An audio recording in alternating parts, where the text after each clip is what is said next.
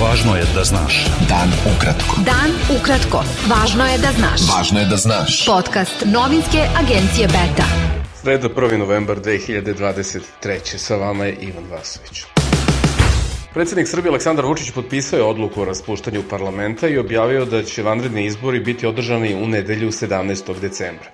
U obraćanju iz predsedništva Vučić je rekao da rokovi za izborne radnje teku od dana stupanja na snagu te odluke.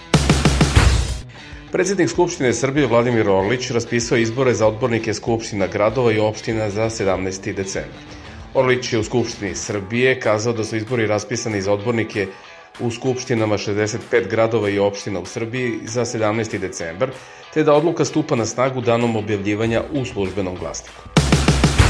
Glasački listići na izborima za narodne poslanike sedamnaestog decembra dve hiljade dvadeset treće. biće svetlo kajsija boje, dok će kontrolni listići biti svetlo plavi. Odlučila je Republička izborna komisija. U službenom glasniku je objavljena odluka predsednika Srbije o raspuštanju Skupštine, tako da su rokovi za izborne radnje počeli danas. Izborne liste je moguće podneti do dvadeset šestog novembra. Predsednik stranke Slobode i Pravde Dragan Đilas ocenio je zajednički izlazak na izbore Srpske napredne stranke i Srpske radikalne stranke, najavljen na skupu u Hrtkovcima, kao strah od gubitka vlasti i dolaska pravde. Poslanik Zeleno-levog fronta Radomir Lazović ocenio je da je uputstvo Republičke izborne komisije kojim se onemogućava podnosiocima lista da zamene kontrolore na izborima sabotaža kako bi se otežao rad opozicionih organizacija. Zeleno-levi front je zajedno sa ostatkom poslaničke grupe, odnosno ukupno sedamdeset devet poslanika, podneo inicijativu za ocenu ustavnosti i zakonitosti te odluke er i ka. Pripadnici najelitnije jedinice kosovske policije, poznate kao F I T, protestovali su ispred vlade Kosova, izražavajući nezadovoljstvo visinom naknade za opasnost. Predsednik Upravnog odbora Asocijacije nezavisnih elektronskih medija Veran Matić rekao je da je od početka godine, pa sve zaključno sa septembrom, zabeleženo šezdeset slučajeva pretnji i napada na novinare. Udruženje novinara Srbije uručilo je novinarki lista Kurir Jeleni Spasić i pomoćnici glavnog urednika nedeljnika Vreme Jeleni Rogačević Kisić nagradu Đoko Vještica za novinarsku humanost. Predsednik Srpske napredne stranke i ministar odbrane Miloš Vučević rekao je da ukoliko bi na predstojećim izborima pobedila ekipa lidera stranke Slobode i Pravde Dragana Đilasa, momentalno bi priznala nezavisnost lažne države Kosovo, uvela sankcije Rusiji i donela odluku o pristupanju Srbije NATO alijansi. On je gostujući na televiziji Informer istakao da su ciljevi opozicije, odnosno kako je rekao stranaka bivšeg režima, vrlo jasni. Kandidat za gradonačelnika Beograda pokreta Dveri, stranke Zavetnici i grupe intelektualaca na decembarskim izborima je profesor Beogradskog univerziteta Ratko Ristić. Saopšteno je na konferenciji za novinare ispred Starog dvora. Vršilac dužnosti direktora Pošte Srbije Zoran Đorđević pozvao je radnike koji su obustavili rad da se vrate na posao i obećao da će oni koji su radili preko norme dobiti nagradu, a da štrajkači neće biti kažnjeni. On je rekao da je vlada Srbije odobrila isplatu trinaeste plate zaposlenima u pošti koju su dobili svi i koja je iznosila do osamdeset devet hiljada dinara. Poštari u Novom Sadu nastavili su štrajk, što za posledicu ima duže čekanje na pristigle pošiljke, a predstavnici štrajkačkog odbora su kazali da uprava Pošte Srbije šalje zaposlene na određeno vreme da po adresama dele pisma koje je penzionerima uputio predsednik Srbije Aleksandar Vučić. Beta. Dan ukratko. Budi u toku.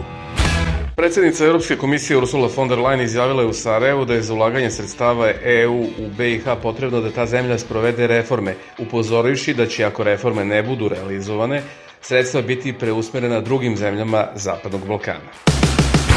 Premijer Severne Makedonije Dimitar Kovačevski osudio je odluku Bugarske da uvede tranzitnu taksu na ruski gas kojim se snabdeva i Severna Makedonija, navodeći da je o tome razgovarao i sa predsednicom Evropske komisije Ursulom von der Leyen i da je Skoplje spremno da se zbog tog poteza obrati i međunarodnim sudovima. Izraelske odbrambene snage su saopštile da su kopnene operacije u pojasu Gaze nastavljene protekle noći i da su pogođene desetine meta Hamasa. Od početka rata sedmog oktobra pogođeno je oko jedanaest hiljada ciljeva islamskog Hamasa i drugih ekstremističkih organizacija, prenose izraelski mediji. U noći između utorka i srede gađana je zgrada u Džabaliji gde su se okupili operativci Hamasa. Vlada Hamasa u pojasu Gaze saopštila je da su u izraelskom bombardovanju drugi dan za redom pogođene stambene zgrade u izbegličkom logoru Džabalija i da ima mnogo mrtvih i ranjenih. Izrael smatra da je u logoru koji se nalazi nadomak glavnog grada Gaze uporište te islamske ekstremističke organizacije. Ministarstvo zdravlja u pojasu Gaze objavilo je da je osam hiljada sedamsto devedeset šest ljudi, među njima tri hiljade šesto četrdeset osam dece, ubijeno na toj palestinskoj teritoriji od početka rata sa Izraelom. U saopštenju u utorak navedeno je da je poginulo osam hiljada petsto dvadeset pet ljudi. Desetine ljudi koji imaju strane pasoše ušle su na granični prelaz Rafa iz pojasa Gaze u Egipat.